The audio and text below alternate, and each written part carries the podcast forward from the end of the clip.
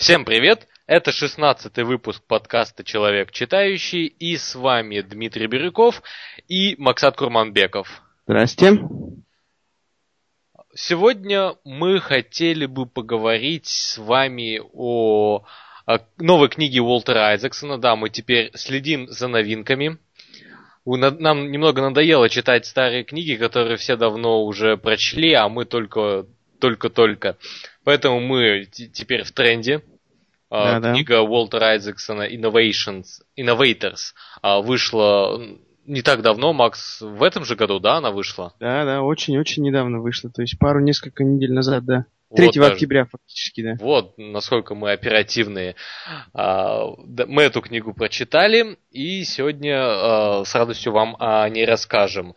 Макс, давай, ты был инициатором этой книги, поэтому вступительное слово тебе. Да, очень интересная книга. Вы знаете Уолтера Айзексона по той книге, которую мы прочитали про Стива Джобса. Это очень крутой мужик, сам Уолтер Айзексон. Он написал несколько а, крутых биографий. Киссинджера, Генри Киссинджера, Бенджамина Франклина, Эйнштейна и Джобса, которая стала безумно популярной и рассказала очень сложном и интересном мире э, вокруг Apple. Данная книга, которую мы прочитали сегодня, была выпущена 7 октября, то есть очень новая. Книжка ориентирована на, в, скажем так, digital революцию, которая произошла э, на протяжении нескольких э, десятилетий. То есть э, почти там 40-го года, когда была атомная война, о, э, холодная. Холодная война, да. Э, попытки разработать атомное оружие и все остальные вещи, насколько сильно это помогло, э, наверное, цифровой революции всего мира. И очень много вещей э, в этой книжке рассказано. Я начну, наверное, с самой первой. Книжка разделена на небольшое количество глав, 12 глав. Начинается она с первой о том, что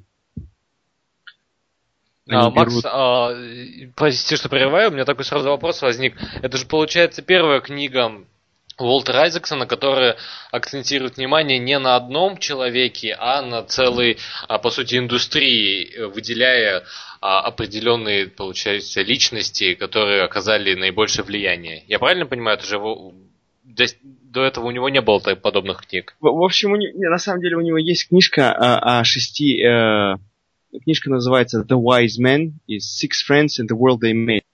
В общем, это, это э, книжка о Дине Ачерсоне, Хэрримане. Книжка о том, когда они пытались разрабатывать э, внешнюю политику под руководством Гарри Трумана.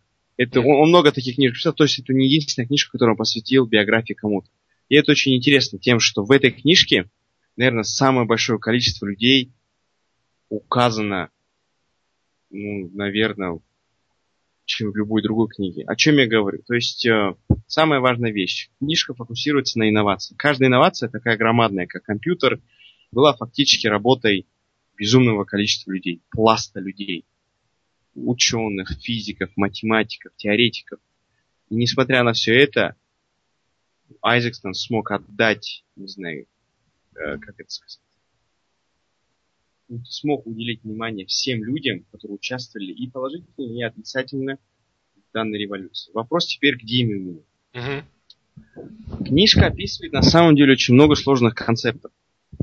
В общем, такие как, ну не знаю, аналитические машины Чарльза Бэббиджа или э, языки, комп компьютерные языки, там, язык ада, C++ и остальные вещи. Самое интересное описывается э, теоретическая машина ну, компьютера, то есть Тюринг-машина. Насколько сложно или насколько легко все это было описано, Дима? Хорошо ли смог ты, смог ли ты это все и легко понять? На самом деле я как-то гуманитарий до мозга костей, и когда я читал, а, в принципе, вроде как все понятно, но а, тут я столкнулся с небольшой проблемой языка, то есть Читали мы на английском? Да, эта книга вышла пока что только на английском, на русский язык ее даже пока не планируют переводить. И э, много, очень много фраз э, мне были незнакомы, поэтому очень часто приходилось обращаться к словарю, э, чего я терял э, линию повествования. Но если оценивать картину в общем, что большинство сложных концепций было разложено по пол... ну, автор разложил по полочкам, и поэтому а, мне как-то все было понятно. Ну, вот если сейчас меня попросить вспомнить э, что-нибудь о, к примеру, машине Тьюинга, а, то я, к сожалению, уже ничего не расскажу. Да, но в этом вся суть. Суть в том, что именно Уолтер Айзексон, эти вещи, как бы я изучал в университете, для меня стало еще намного интереснее, как все это было освещено с другой стороны. Но то, что он смог уделить важным детали таким вещам, но главный фокус был именно на людях, которые это создали. И, допустим, наверное, у Димы точно в голове остались, по крайней мере, несколько имен таких людей, которые реально прилагали большое количество усилий, чтобы создать тот же компьютер, интернет и остальные вещи. Да, э, основоположники софта, основоположники, по сути, э, интернета, онлайна. В принципе, даже отложились э, имена, которые я раньше никогда не знал. Точно, точно. Вопрос номер два у меня к Диме. Угу. Понравился ли тебе анализ э, Айзексона? Вот, э, допустим, в некоторых частях там рассказывают, что вот, допустим, над главным компьютером ENIAC, который ну, фактически называется первый компьютер, угу. работало большое количество людей. Но вот, допустим, идет такая общая линия, что, не знаю, в 40, 40 году, перед военные годы или во время военных года они начали создавать эту штуку, и он э, в каждой этой главе делится несколько частей, и он пытается как-то хронологически потихоньку, а, скажем, в 41 году работать над этим 6 людей, и 6 людей каждой маленькой части расставляет. Для меня это было чуть потерян, тяжело, потому что я стал иногда теряться. Очень много слов было, очень много новых имен было, и я терял нить. Мне приходилось возвращаться, понимать, откуда он идет, как все это происходит сталкивал, была ли у тебя такая проблема? Или да, на самом достаточно... деле, да, а, я тоже столкнулся с такой проблемой, что, а, к примеру, ну, а, все мы знаем, что нету, в принципе, такой, получается, технологии в 20 веке, веке, за которой стоит только один человек, который ответственен за все, за изобретение, за продвижение а, компьютер, получается, транзисторы, микрочипы. Все это изобретало огромное количество людей, и часто это случалось параллельно. То есть одна и та же технология разрабатывалась на разных, э, получается, частях страны. И Уолтер Айзексон пытается рассказать о всех этих людях, к примеру, если он говорит о транзисторе, то всех э, людей, которые были связаны с созданием и получается, развитием транзисторов э, впихнул в одну главу и, получается, разделив их на по подглавам, когда э, ты начинаешь читать об одном, потом раз и, и рассказывают о другом человеке, о его биографии, как он к этому пришел. Действительно, к концу главы ты уже у тебя такая э, такой большой Каша объем информации в голове, и очень сложно его структурировать. То есть каких-то э, окончательных подводок э, все-таки нету э, в конце глав. Да. Еще. Теперь вещь, которая мне сильно понравилась. Сегодня не будет интервью Димы об этой книге. Я эту книжку прочитал давно, и у меня много так мыслей появилось. Мне, я хочу узнать у Димы побольше мнения. Ага. Э, книге очень много цитат используется. Допустим, когда мы больше смещаемся где-то к 40-му, после 40-го года, когда компьютеры становятся уже достаточно такими популярными, ну, ну не в персональном, а, скажем, в корпоративном секторе, и потом в 60-е, 70-е годы, когда становится, появляется Apple, Microsoft. Mm-hmm. А много цитат используется. Запомнились ли тебе какие-либо цитаты людей, которые ты посчитал на самом деле тогда были сказаны, эти цитаты реально были пророческие. То есть несколько, несколько десятков лет прошло, и они были правы тогда. Нет, к сожалению, я редко вообще запоминаю какие-то особые такие цитаты в книгах, а, особенно биографических. А, точнее как, если биография написана об одном человеке, это достаточно просто. Там у него не так много цитат, даже если этот человек был э, какой-то там супер э, получается, а, общительный человек, а, человек, который постоянно выступал перед публикой. Нет, а, да, даже в таких книгах мне удавалось запомнить, но, к сожалению, в Innovators Уолтер Айзексон описывает такое огромное количество важных людей для индустрии, получается, digital революции, что запомнить что-то конкретное не удалось. А, мне очень понравились, на самом деле, меня книга заинтриговала еще с самой первой главы, а, когда, а, по сути, нам поясняют, что Ада, вот получается, Лавлейс, вместе со своим мужем изобретая, изобрела технологию, точнее как, она продумала, и они э, теоретически расписали технологии, которые смогли люди осуществлять только через сто лет. В принципе, он, э, уже в начале XIX века э, ученые смогли продумать э, интернет, э, то есть э, персональные компьютеры, все это было продумано, просто это было неосуществимо. Абсолютно. Я тоже, для меня вот это... Я изучал язык ада в университете пару раз, пару дел домашних заданий, но я даже понятия не имел. Я начал главу читать, я подумал, вау, у этой женщины очень сильно имя похоже на компьютерный этот язык. И потом, когда я понял, что на самом деле это правда. Но это интересно, как это Ада Ловлейс, э, ну реально она, она просто как будто глядела в будущее. И она такие вещи описала, как алгоритм, который, ну, ну тогда никто в жизни не воспринимал. Математика была, конечно, развита никто не понимал, что такое компьютер сайенс. И вот еще интересная вещь. Книжки начинает рассказывать понятие, что тогда. Вот мы же читали с вами э, Ричарда Пайна.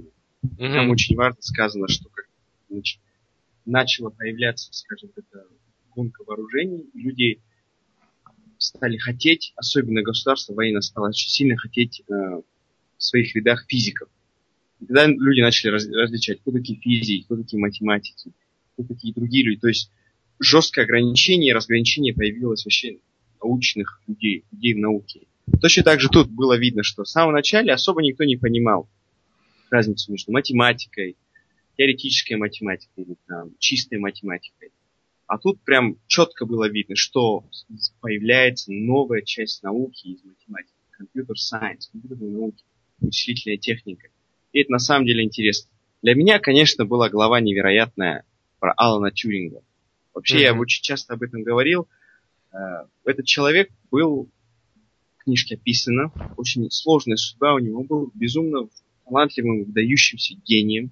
Человек, который создал в голове, в своей голове создал прототип компьютера. То есть он сказал, есть, представим, есть э, у нас, скажем, головка, которая считывает только один квадратик э, с лентой. И может видеть только один квадратик а лента бесконечная. На этой ленте может быть только цифра 0 и 1. Эта лента бесконечная. Теоретически он сказал, на эту ленту можно, скажем, положить, нарисовать или написать любую проблему, и он был прав. Фактически он и создал вот, ну, теоретическую основу компьютера.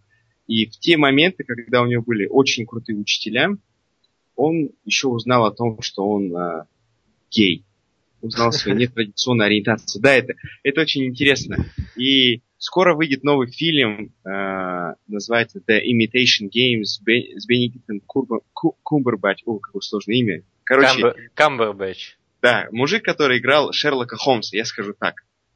Фильм крутой, актер еще очень круче. Но важно, что Алан Тюринг участвовал в том, чтобы э, сломать и дешифровать систему шифровки у немцев во время Второй мировой войны «Энигма», что значительно повлияло на ход войны. И даже были такие моменты, я недавно читал, что а, британцы занимались дезинформацией. Они говорили, что типа... А, а, ну, одна из вещей была такая, что типа немцы, когда обстреливали Лондон, они сказали, они послали сообщения друг другу, и они знали, что немцы их прочитают, и говорили, что о, типа, немцы настолько глупы, что они однозначно, типа, перестреливают, э, ну, их артиллерия, короче, перестреливает Лондон, и все снаряды попадают не в цель. И оказалось, что немцы на это поймались и начали потом не достреливать фактически до Лондона. То есть э, количество контр, э, скажем, шифрований и контрразведки было безумно, и качество безумно было важно. Поэтому Алан Тюринг в этом очень был ключевым игроком. Да, но надо э, заметить, что э, все э, физики, математики, которые упоминаются в этой книге, ну, представители именно 20 века, а когда начинались военные действия, они бросали все свои исследования и призывались в армию. Особенно это было заметно во, время Второй мировой войны, когда на ученых обратили внимание как на действительно полезных людей. Они работали на Министерство обороны США, ну, да. или той страны, в которой они жили, получается, большинство из них работало но над ракетами, самонаводящимися ракетами. Тогда, получается, разрабатывали эти системы. Вот. Плюс тогда же началась, особенно после конца Второй мировой войны, началась атомная гонка. И да. очень многих физиков привлекали именно к таким вопросам, как э, как ответить э, на атомную атаку, то есть если центры э, отправки ракет будет, будут уничтожены. Вот для таких целей они привлекались. Однозначно. Во многом, кстати, военная направленность ученых помогла в создании того же интернета. Проблема ответа на атомную атаку по сути, стало а, причиной э, поиска, получается, такой сети, которая не контролируется а, в одном месте, а, то есть... Э, Фактически распределенная, не централизованная. Да. Ага. Да. Вот так. Это э, очень интересно, и в книжке тоже очень много уделяется внимания тому, что фактически, когда происходили какие-то, ну, не знаю, военные конфликты, у военных всегда были деньги и всегда были ресурсы, которые, ну, ученые использовали для того, чтобы создавать свои вещи. Точно так же было э, интерес, интересный факт такой, что оказывается компьютер происходит от слова э, человек, который высчитывает, то есть person who computes, потому что в то время э, компьютер не мог постоянно высчитывать все вещи, потому что шла большая очередь на такую большую штуку, и сидел человек с таким калькулятором и с четками, который практически подсчитывал, высчитывал формулы, находил эти вещи. Это было очень интересно. И после этого, конечно, компьютер стал человеком... Э, то есть название компьютера произошло от человека, который подсчитывает вещи. Очень интересно. Да, я вот когда читал э, главы про создание компьютера после э, Второй мировой войны, вспоминалась книга Файнмана, когда они в Лос-Аламос находились, они, получается, им а, предоставили два компьютера, ну, совсем а, ранние прототипы, и как они постоянно изгалялись, получается, модернизировали их сами, чтобы ускорять работу. И, по сути, именно так и развивались компьютеры того времени, потому что ученые физики, математики постоянно что-то тестировали, а, постоянно меняли переменные, чтобы получить новый результат. Э, только так, в принципе, и развивалась э, техника того времени. А, интересный факт еще один. Я прям сегодня как энциклопедия. Айзексон настолько сильно верил, ну, наверное, в интернет и остальные вещи, вообще всю эту, наверное, общину людей, что одну из своих э, глав он запостил на сайт Medium, блог сайт. Ну, не блог, это, скажем, такой более продвинутый сайт-блог. И один из его отрывков э, этой глав прочитали 18 200 людей за одну неделю. Uh-huh. То есть э, Айзексон мало того писал эту книжку, он пытался рассказать и реально жить этой книжкой, пытался стать каким-то инноватором. Ну, я думаю, это очень круто, очень круто. Да. А, вот, Макс, а, вопрос-то к тебе. Ты говорил, что большую часть э, всего этого ты изучал э, в университете, э, тебе это все преподавали, а были ли какие-то моменты, ну, кроме самого начала книги, в которых ты сказал «Вау!» А вот да. этого я не знал. Я ждал этого вопроса. Вещь, которую я понятия не имел, это Алгор. Вообще, есть такая шутка о том, что он сказал, что известно, что, что типа, а, я, я типа отец интернета. На английском в Америке всегда этим смысл. На самом деле он, ну, частично прав, потому что он очень крутой мужик, просто по факту. Он нереально борется за зеленую революцию. В свое время он проиграл э, предвыборной гонки Бушу, что тоже было большим скандалом. Там такие были проблемы с э, выборами. Ну, короче, это все можете прочитать на его биографии, но он невероятно крутой мужик тем, что он участвовал в разработке программы политики в Сенате, чтобы интернет стал таким, каким он является сейчас. То есть в 90-е годы он участвовал в том, чтобы государство прилагало усилия для развития интернета, и он видел в интернете реальное будущее. Что на самом деле есть правда. Сейчас, на данный момент, венчурных, венчурных инвестиций в Америке на 33 миллиарда, и она ведет мир. То есть она на номере, номер один в мире. После него идет Китай. То есть Алгор реально просто какой-то пророк. Он смог это увидеть, приложить ключевые усилия в тот момент, когда это нуждалось, и столько вещей, столько стартапов, столько интересных приложений и сервисов вы можете видеть. Это он один из основополагающих людей. Конечно, он не отец интернета, как он сказал своими словами, но он, наверное, он какой-то дядя или кузен. Это точно. Так что для меня это было однозначно, но я, я этого абсолютно не знал. Ну, ну вот, а для меня как бы, ну, это было одно, один из моментов, в который сказал, М, круто, потому что большая часть книги была для меня новой, я многих вещей не знал, в частности, наверное, все, что было до главы Video Games, я практически ничего не знал из истории, получается, digital революции. А, только после того, как начали рассказывать о видеоиграх, о том, как они зародились, как они, в принципе, помогли к, ну, получается, популяризации компьютеров, а, вот это все я уже знал, в особенности про видеоигры, потому что читал огромную книгу, а, которая называется Ultimate History of Video Games, да. которая повествовала самых вот ранних, получается, примеров игр, которые создавались в университетах, э, на, получается, ранних прототипах компьютеров, были э, полностью примитивные, а также Уолтер Айзексон не забыл упомянуть Нолана Бушнелла, который э, практически считается отцом видеоигр. Хотя на самом деле не так, потому что там были э, игры появились до того, э, как он создал компанию Atari. Но он, так сказать, самый Э, человек э, с самой сильной э, фамилией, самым сильным именем в этой индустрии во время ее зарождения. Он предложил очень много усилий для развития этой индустрии. Он создал очень много устройств. В общем, очень сильно повлиял на, получается, максимально быстрое развитие игровой индустрии.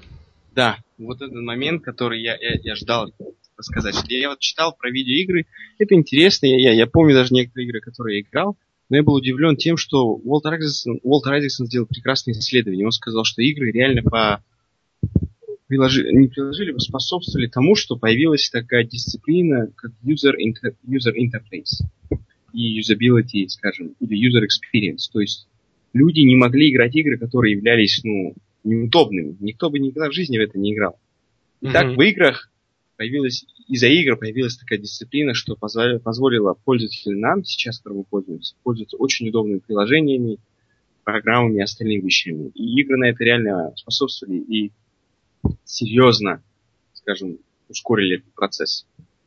Да. Ну, единственное, что меня удивило, что э, глава про игры, она самая маленькая во всей книге.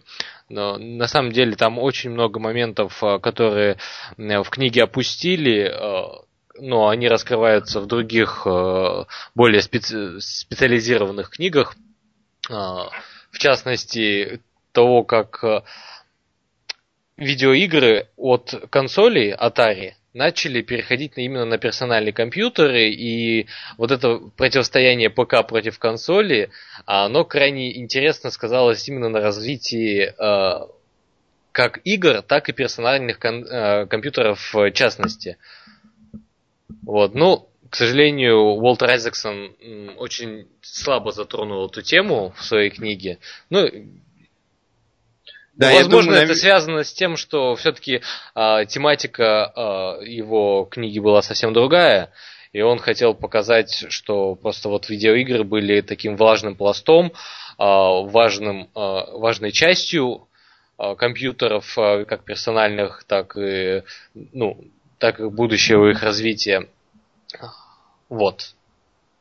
Да, я, я, я, я с Димой согласен. Я думаю, просто топик, сам, сама тема видеоигр, она безумно громадная. Я думаю, в будущем мы сделаем хороший, грамотный упор на эту вещь, потому что видеоигры на самом деле, многие люди их считают несерьезными, но на самом деле это, в этой главе может видеть, это это та дисциплина, которая серьезно помогла улучшить компьютер сайенс и вообще, ну, вообще digital revolution практически происходило иногда из-за чисто видеоигр.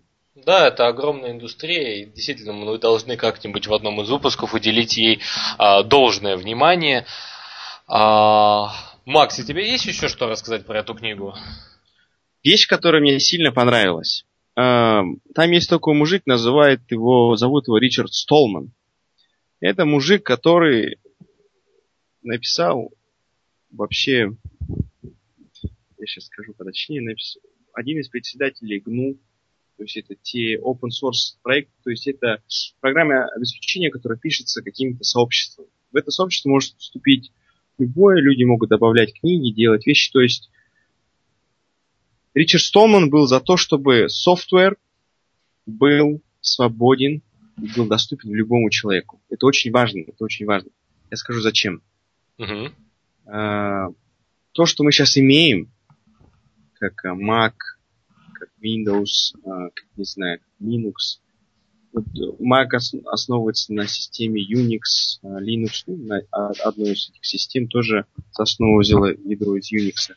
Там есть один мужчина, зовут его Лина Торвальдс. Это 22-летний а, студент из Финляндии, который тогда написал свою первую такую вещь крутую, как система контроля версии Git. Это настолько крутая вещь, я даже не буду уходить в тонкости, но суть в том, что стоит прочитать программистам и вообще людям, которые соприкасаются с этими вещами, эту книжку, потому что тут он уделил внимание open source вещам и уделил должное внимание. И реально показал, что именно, ну как все сейчас поняли, почему Facebook, почему любая компания, которая сейчас есть на рынке, реально крутые, Google, Facebook, Microsoft, они пытаются найти и принять на работу тех людей, которые прилагают усилия в open source проектах. Самые лучшие базы данных, я сейчас ухожу чуть технически, самые лучшие проекты, даже тот же Android, которым я люблю пользоваться, Дима его недолюбливает, но неважно. Он на самом деле open source. Ну, есть определенные ограничения, но суть в том, что open source является серьезным двигателем качества кода и, соответственно, качества и продуктов, то, что мы получаем. То есть очень важный момент, и стоит его почитать. Еще Нас, один момент, да. Немного добавлю. А, я почему не люблю Android? Потому что я не люблю пользоваться именно open source а, продуктами, а, получается, операционными системами, которые достаточно открыты, и я, ну, получается, пользователь может сделать с ними много, все, что захочешь практически. Мне как обычному пользователю, который, в принципе, никогда программировать-то в этой жизни не будет, э, такое не нужно. Но э, ценность э, таких, получается, сервисов, open source проектов, мне понятно. Тот же Unity.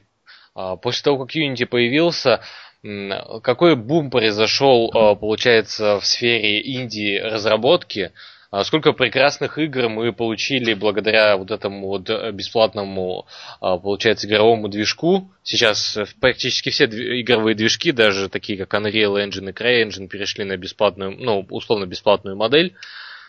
Вот. Да. Э, и это есть... все благодаря open source, э, получается, системе.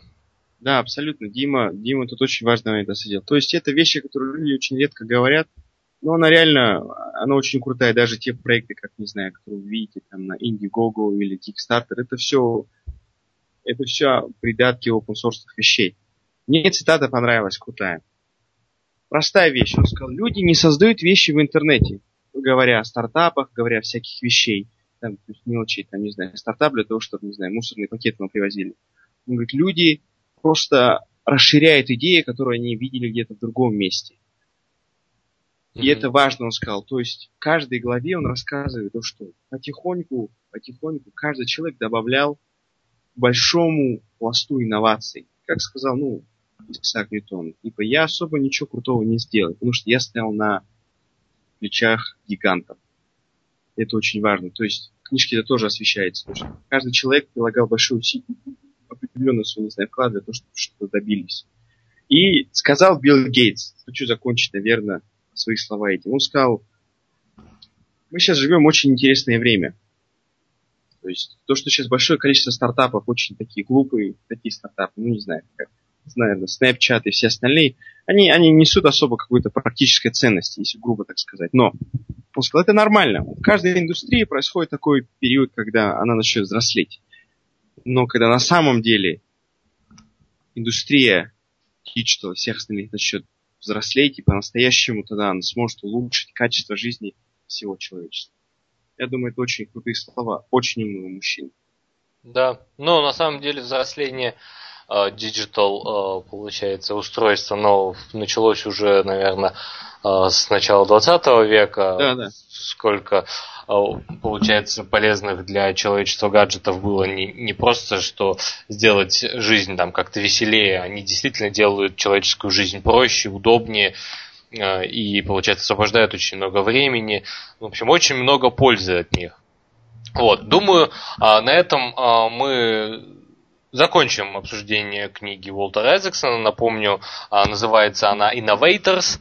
А, купить ее можно а, на Амазоне. По-моему, она стоит сейчас всего 9 долларов, если иметь в виду Kindle версию. Ну, наверняка мало кто из вас заказывает бумажные версии с Амазона. Поэтому 9 долларов за достаточно объемную и очень интересную книгу не жалко потратить. Да, согласен. Про, а ждать ее на русском языке, а, думаю, в ближайшее время не стоит. Ты не помнишь, сколько времени переводили биографию Джобса? Не знаю, мне кажется, вообще кажется, около года, что ли, вот так, мое мнение.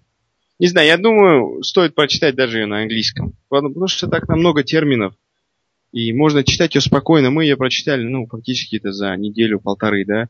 Я думаю, если вы будете читать даже месяц, вполне нормально. Одну, одну главу в течение недели нормально.